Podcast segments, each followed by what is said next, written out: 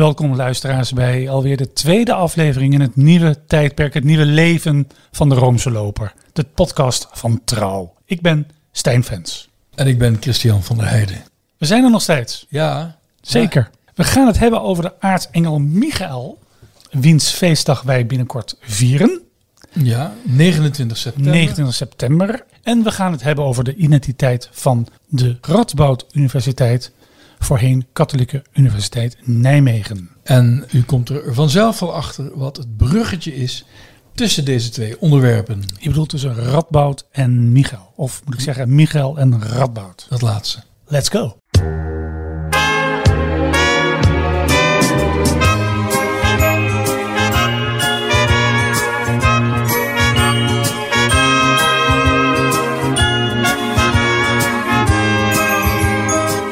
Sint Michael de aartsengel. Traditioneel gevierd op 29 september.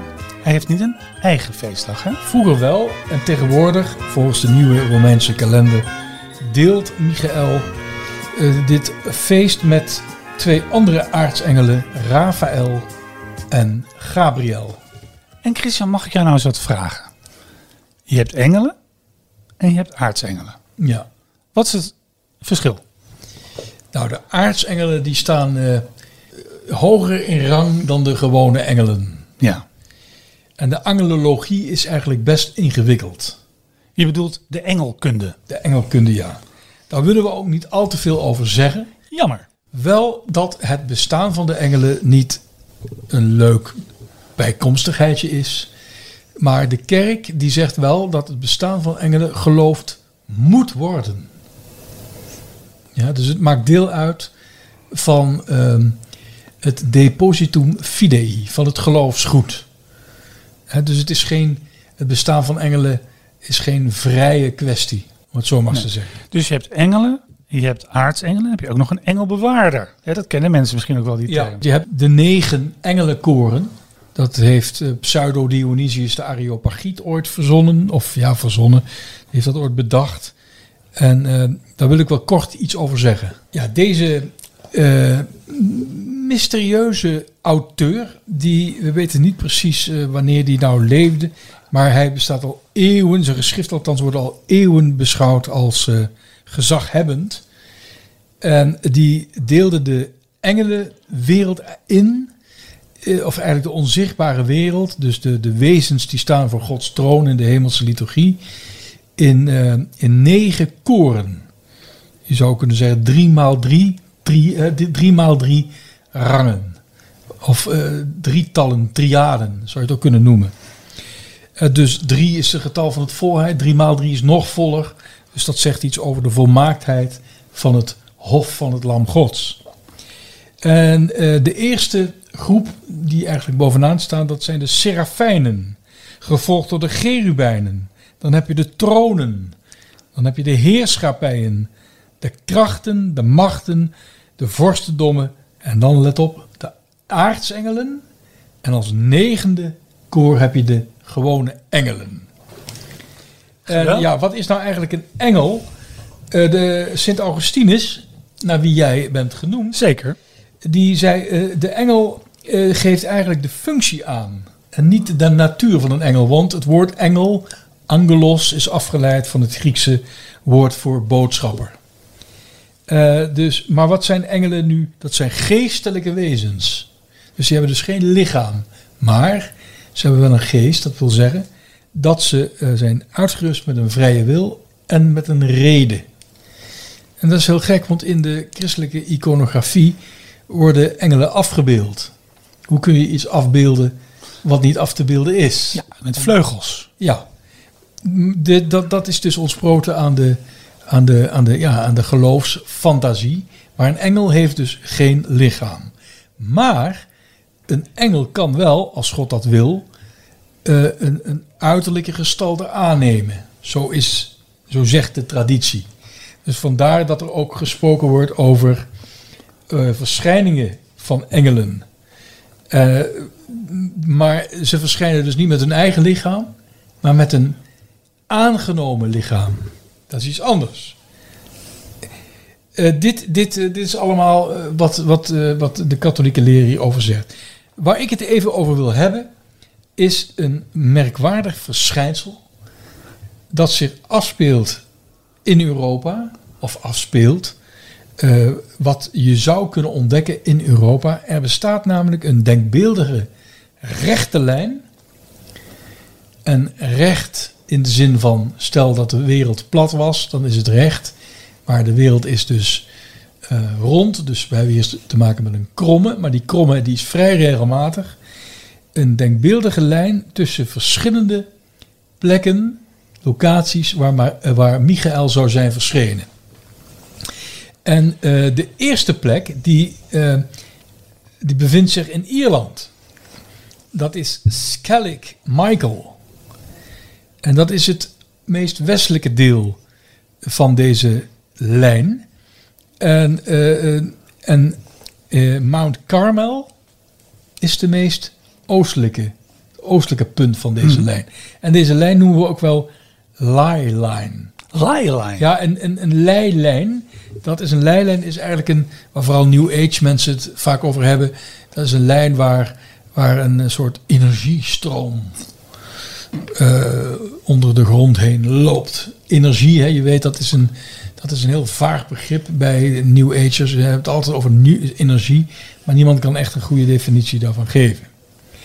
En um, ik, zal, ik zal even de andere locaties noemen. Misschien leuk om dat even ook op uw kaart, uh, atlas te checken. Ja, luisteraars, pak dus even Google, Google, Google, Google, Maps erbij. Google Earth. Of Google Earth. Dus de eerste is Skellig Michael in Ierland. Vervolgens heb je St. Michael's Mount in Cornwall in Engeland.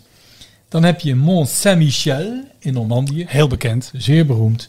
En dan heb je Sacra di San Michele in Italië.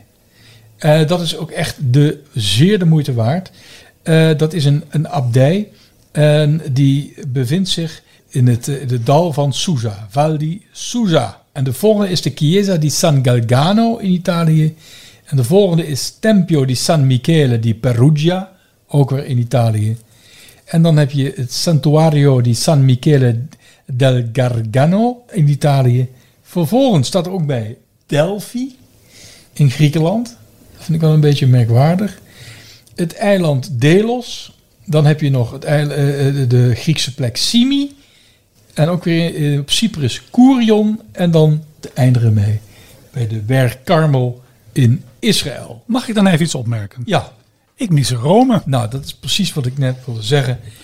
Hoe vreemd is het dat juist de belangrijkste plek waar Michael zich heeft laten zien nog beroemder eigenlijk dan Saint-Michel, Mont Saint-Michel in uh, Normandië. Dat is de Engelenburg. Castel Sant'Angelo. Ja, dat is raar. Ja, dat, want het, dat blijft namelijk een, een prachtig verhaal. Hè? We gaan terug naar het jaar 590. Uh, eh, Rome is in de ban van de pest. De paus is paus Gregorius de Grote en die besluit een boeteprocessie te houden van de Maria Maggiore naar het Vaticaan. In die processie komen pelgrim samen uit zeven wijken van Rome. Het was een noodsituatie. Dus een noodsituatie was zelfs zo groot dat tijdens die processie er nog eens 80 deelnemers aan de pest bezweken. Dus ze vielen bij bosjes. En wat, wat gebeurt er? Op het moment dat die processie de Engelburg, die dus toen nog niet zo heette, maar toen nog gewoon bekend stond als het mausoleum van keizer Hadrianus, op het moment dat ze daar langs gingen, was er bovenop dat grafmonument, op dat mausoleum, een engel te zien. De aartsengel Michael, die zijn zwaard terugstopt in de schede, ten teken dat de pest ten einde was. Nou, dat is natuurlijk een prachtig wonder. Nou was de dankbaarheid jegens de aartsengel Michael zo groot dat ter ere van deze gezant van God negen Michaelskerken werden gesticht in de nabijheid van de Engelenburg. Eén zelfs boven op het mausoleum van Hadrianus. San Michele a dus San Michele dicht bij de hemel, om even vrij te vertalen. Vanaf dat moment heet het mausoleum van Hadrianus Engelenburg. Ja, en, en je zou denken Engelenburg, hè, er is sprake van een meervoud. Maar dat is niet zo, er wordt mee bedoeld de engel Michael. Ja, kijk, en dat is een beetje fout in Nederlands vertaling, want het Italiaans is gewoon Castel Sant'Angelo. Precies. Het fort, zeg maar even, van de heilige engel. Nou, dus negen Michaelskerken, twee aan de overkant van de Tiber, in de Via dei Banchi Nuovi en één in het, de buurt van het mausoleum van Augustus. Eén op de Gianicolo en één in de Via delle Fornaci. Die weg kennen wij goed, want daar bevindt zich een van onze stamrestaurants in Rome. Twee op de Vaticaanse heuvel, die later verdwijnen in de gebouwen van het Vaticaan. De achtste, die heeft het eh, nog lang overleefd. Die stond tot 1939 vlakbij de Engelenburg in de Via dei Corridori. Dan heb ik het over San Michele Arcangelo ai Corridori di Borgo. En is toen dat hele gebied daar werd heringericht verdwenen. De negende Michaelkerk is er nog steeds. En dat is de kerk van Michele. Later kwam er een andere heilige bij, Magno. Michele en Magno. En die kennen wij beter als de Friese kerk. De kerk der Friese is dus een Michaelskerk. Dat is een Michaelskerk. En dat zie je ook zo mooi, want het, het schilderij boven eh, in het priesterkoor, eh, daar zie je dus dat wonder van de Engelenburg uitgebeeld. En hebben ze die, die, man, die Mangus, die, die obscure Italiaanse heilige, die daar later toevallig is bijgekomen, hebben ze er ook nog even opgeschilderd. Ja. Ja, dat, dat zijn die negen Michael-kerken. Dus ja, het is een prachtig lijstje en het is een mooie lei, maar het eh, ontbreekt wel wat. Nou, in ieder geval, eh, de aartsengel Michael eh, was vooral in de 19e eeuw heel belangrijk ook in de liturgie. Daar ontstond een, een vernieuwde devotie tot eh, de aartsengel. De ouderen onder u weten het misschien nog, maar het was heel gebruikelijk om na de mis te bidden tot de aartsengel. Eh, Dit gebruik was eh, geïntroduceerd door paus Leo XIII. Ja, ja, en dat gebed loog er niet om. Zal ik het even voordragen? Ja, doe dat eens. Heilige aartsengel Michael, verdedig ons in de strijd. Wees onze bescherming tegen de boosheid en de listen van de duivel. Wij smeken ootmoedig dat God hem zijn macht doet gevoelen. En gij, vorst van de hemelse legerscharen, drijf Satan en de andere boze geesten, die tot verderf van de zielen over de wereld rondgaan, door de goddelijke kracht in de hel terug. Amen. Ja, die Leo XIII, die kennen we natuurlijk allemaal van de Encyclica Rerum Novarum. Paus van 1877 tot 1903. Ja, het schijnt dus dat dat die goede man, of die kleine man moet je eigenlijk zeggen, een keer tijdens een mis zo ja, in vervoering raakte dat hij allerlei stemmen hoorde. En niet alleen van God, maar ook van de duivel. Omdat ja, dat, die stemmen in zijn hoofd, zou je kunnen zeggen, weg te krijgen, is hij dus met dit gebed gekomen dat eh, niet veel later een officieel gebed in de kerk werd. Tegen- Tegenwoordig heeft het eigenlijk weer een beetje een comeback gemaakt, dat uh, Michaelsgebed. Het is een tijdje weg geweest, net als veel andere liturgische gebruiken. Ja, Johannes Paulus II die heeft het ook weer gepropageerd. Maar in Nederland is het eigenlijk nauwelijks doorgedrongen. Maar dan heb ik toch even een vraag aan jou, als de grootste kenner van ons tweeën. Nou, Jawel, die Michael is ook een beetje, ja, wordt vaak gebruikt door wat radicale, extreme, traditionele groepen katholieken, ik moet zeggen, traditionalistische groepen katholieken. Ja. Een soort boegbeeld van eh, orthodoxie. ja, ik, ik denk omdat deze figuur ook nogal de, de militaristische types aanspreekt. Hij wordt ook afgebeeld als een soort generaal met een, met een, met een eh, harnas om en een zwaard. En hij, is een grote aanvoerder van de hemelse strijdkrachten. Eh, dus dat, dat, dat is nogal eh, martiaal. Dat martiale aspect van de Michaelscultus spreekt vooral tot de verbeelding bij nogal rechtsradicale types. Ook trouwens in Rusland, daar wordt eh, de aartsengel Michael eh, zeer vereerd. Ook door zelfs groepen die behoren tot de maffia.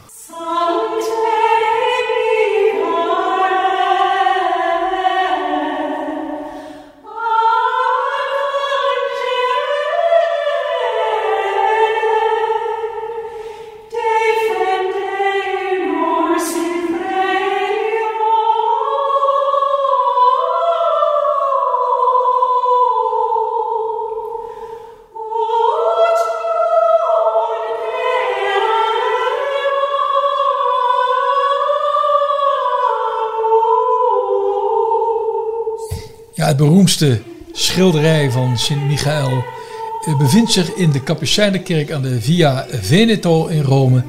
Eh, dat is van Guido Reni en dat bevindt zich in de kerk. Hoe heet die kerk ook alweer? Santa Maria in Concezione. Ja, daar hebben wij wel eens een special over eh, over de Kapucijnen. Ja, daaronder bevindt zich, onder die kerk bevindt zich dat beroemde knekelveld. Dat schedelspektakel. Ja, werkelijk. Alles is daar gemaakt van menselijke beenderen. Maar dat geheel terzijde. Maar in eh, de rechter, eerste rechter zijkapel van die kerk bevindt zich dus dit prachtige schilderij van Guido Reni. En leuk om te vertellen is dat uh, deze kerk, uh, daar, uh, dat was eigenlijk een, een Barberini-kerk. want de guardiaan van de kerk, dat was een broer van Urbanus VIII. Dat was dus ook een, een kapucijn. En um, lid van de familie Barberini. En die Barberini die waren eigenlijk altijd in, in competitie met de familie van de Pamfili. En die Pamfili, die uh, kardinaal Pamfili, Giovanni Battista Pamfili, die zat die Reni ook behoorlijk dwars. En wat heeft die Guido Reni nu gedaan om wraak te nemen op die kardinaal Pamfili, die later uh, gekozen werd tot paus Innocentius X. Dan hebben we het over de medio uh, 17e eeuw. Hij heeft namelijk het gezicht van die kardinaal, zo wil het verhaal, als model gebruikt voor het gezicht van de Satan die dus onder de linkervoet van Sint Michael aan zijn einde komt eigenlijk. Geweldig. Dat is toch mooi? Ja, dat is prachtig, ja.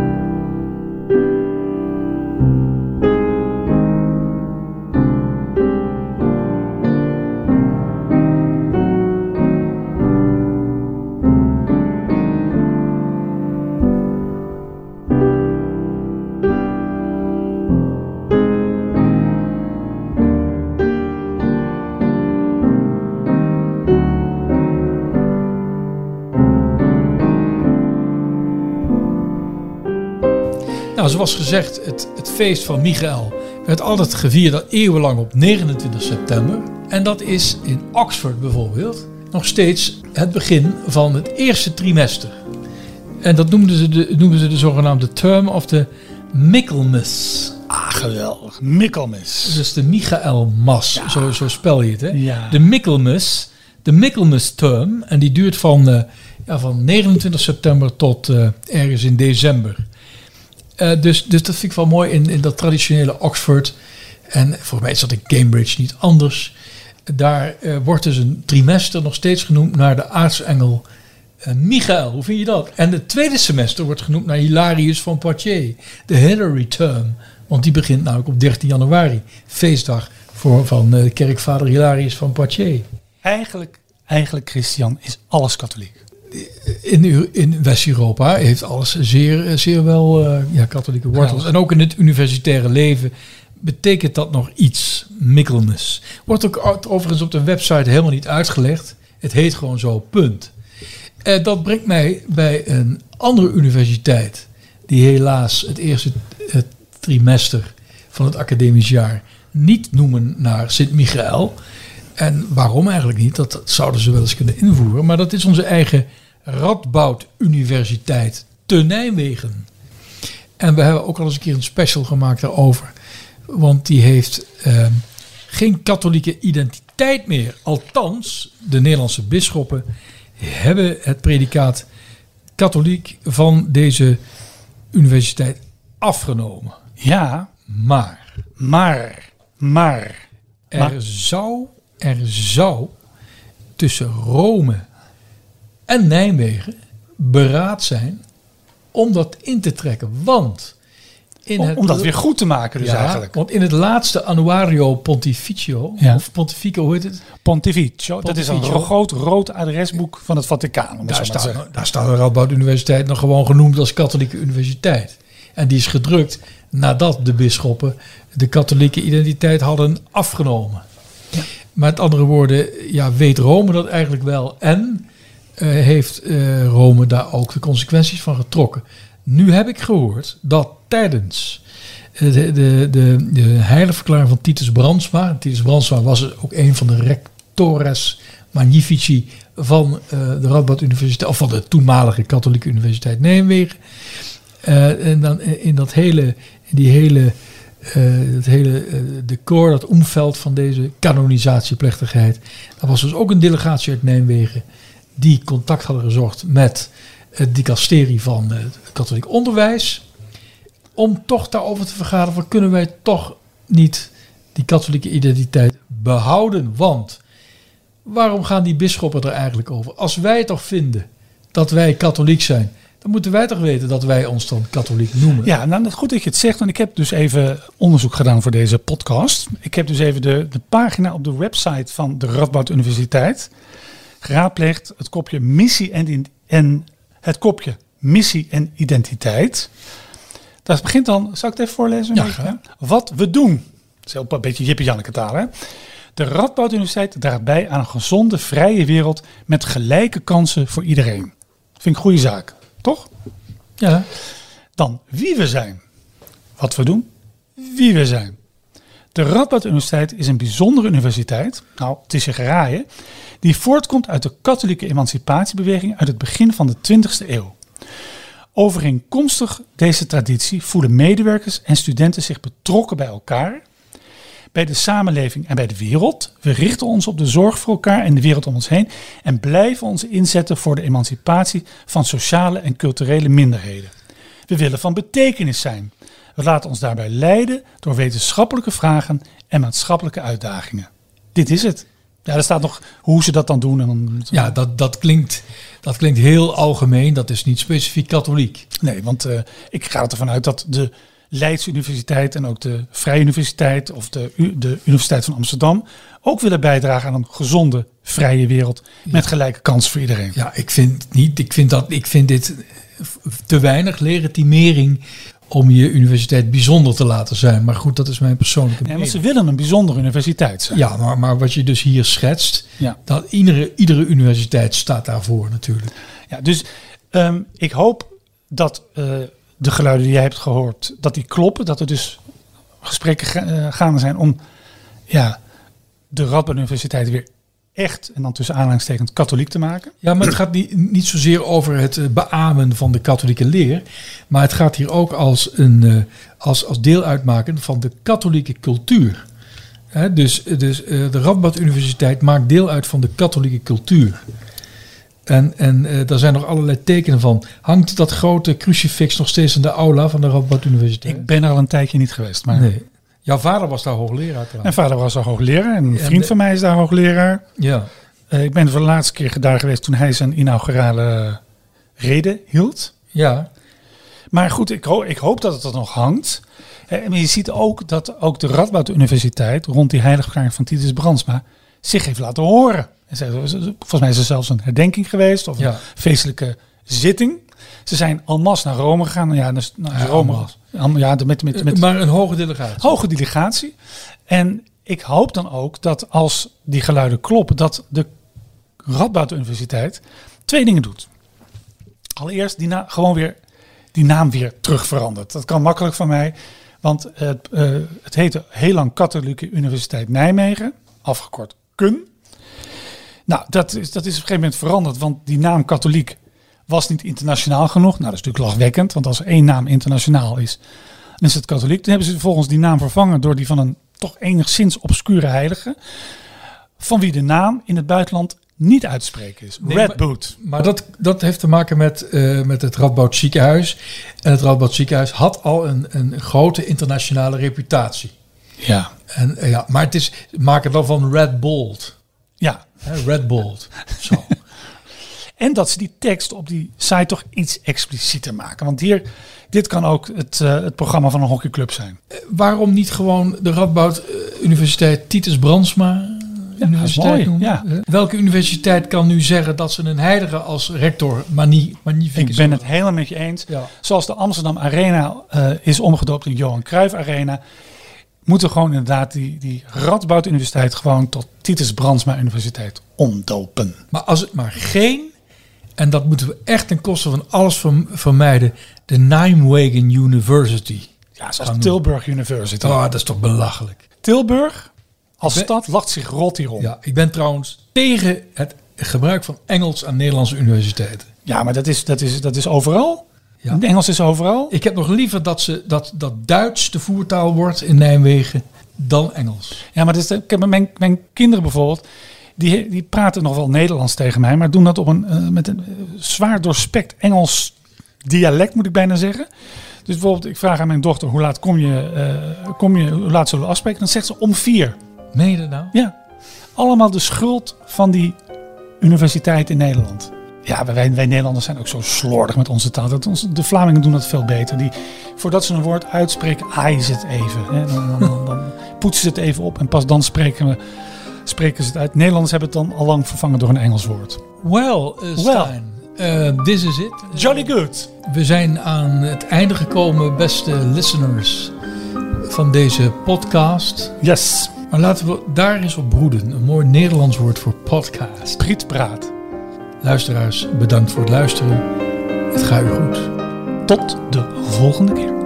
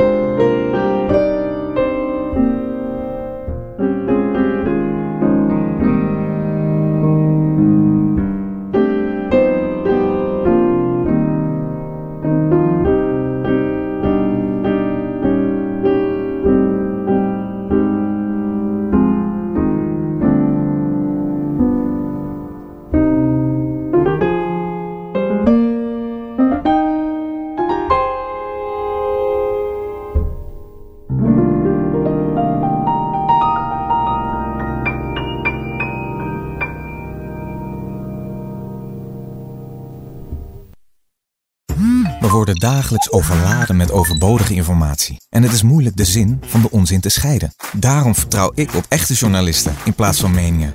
Een krantenmens heeft het gemakkelijk. Word ook een krantenmens en lees je favoriete krant nu tot al zes weken gratis. Ga snel naar krant.nl. Bezorging stopt automatisch en op deze actie zijn actievoorwaarden van toepassing.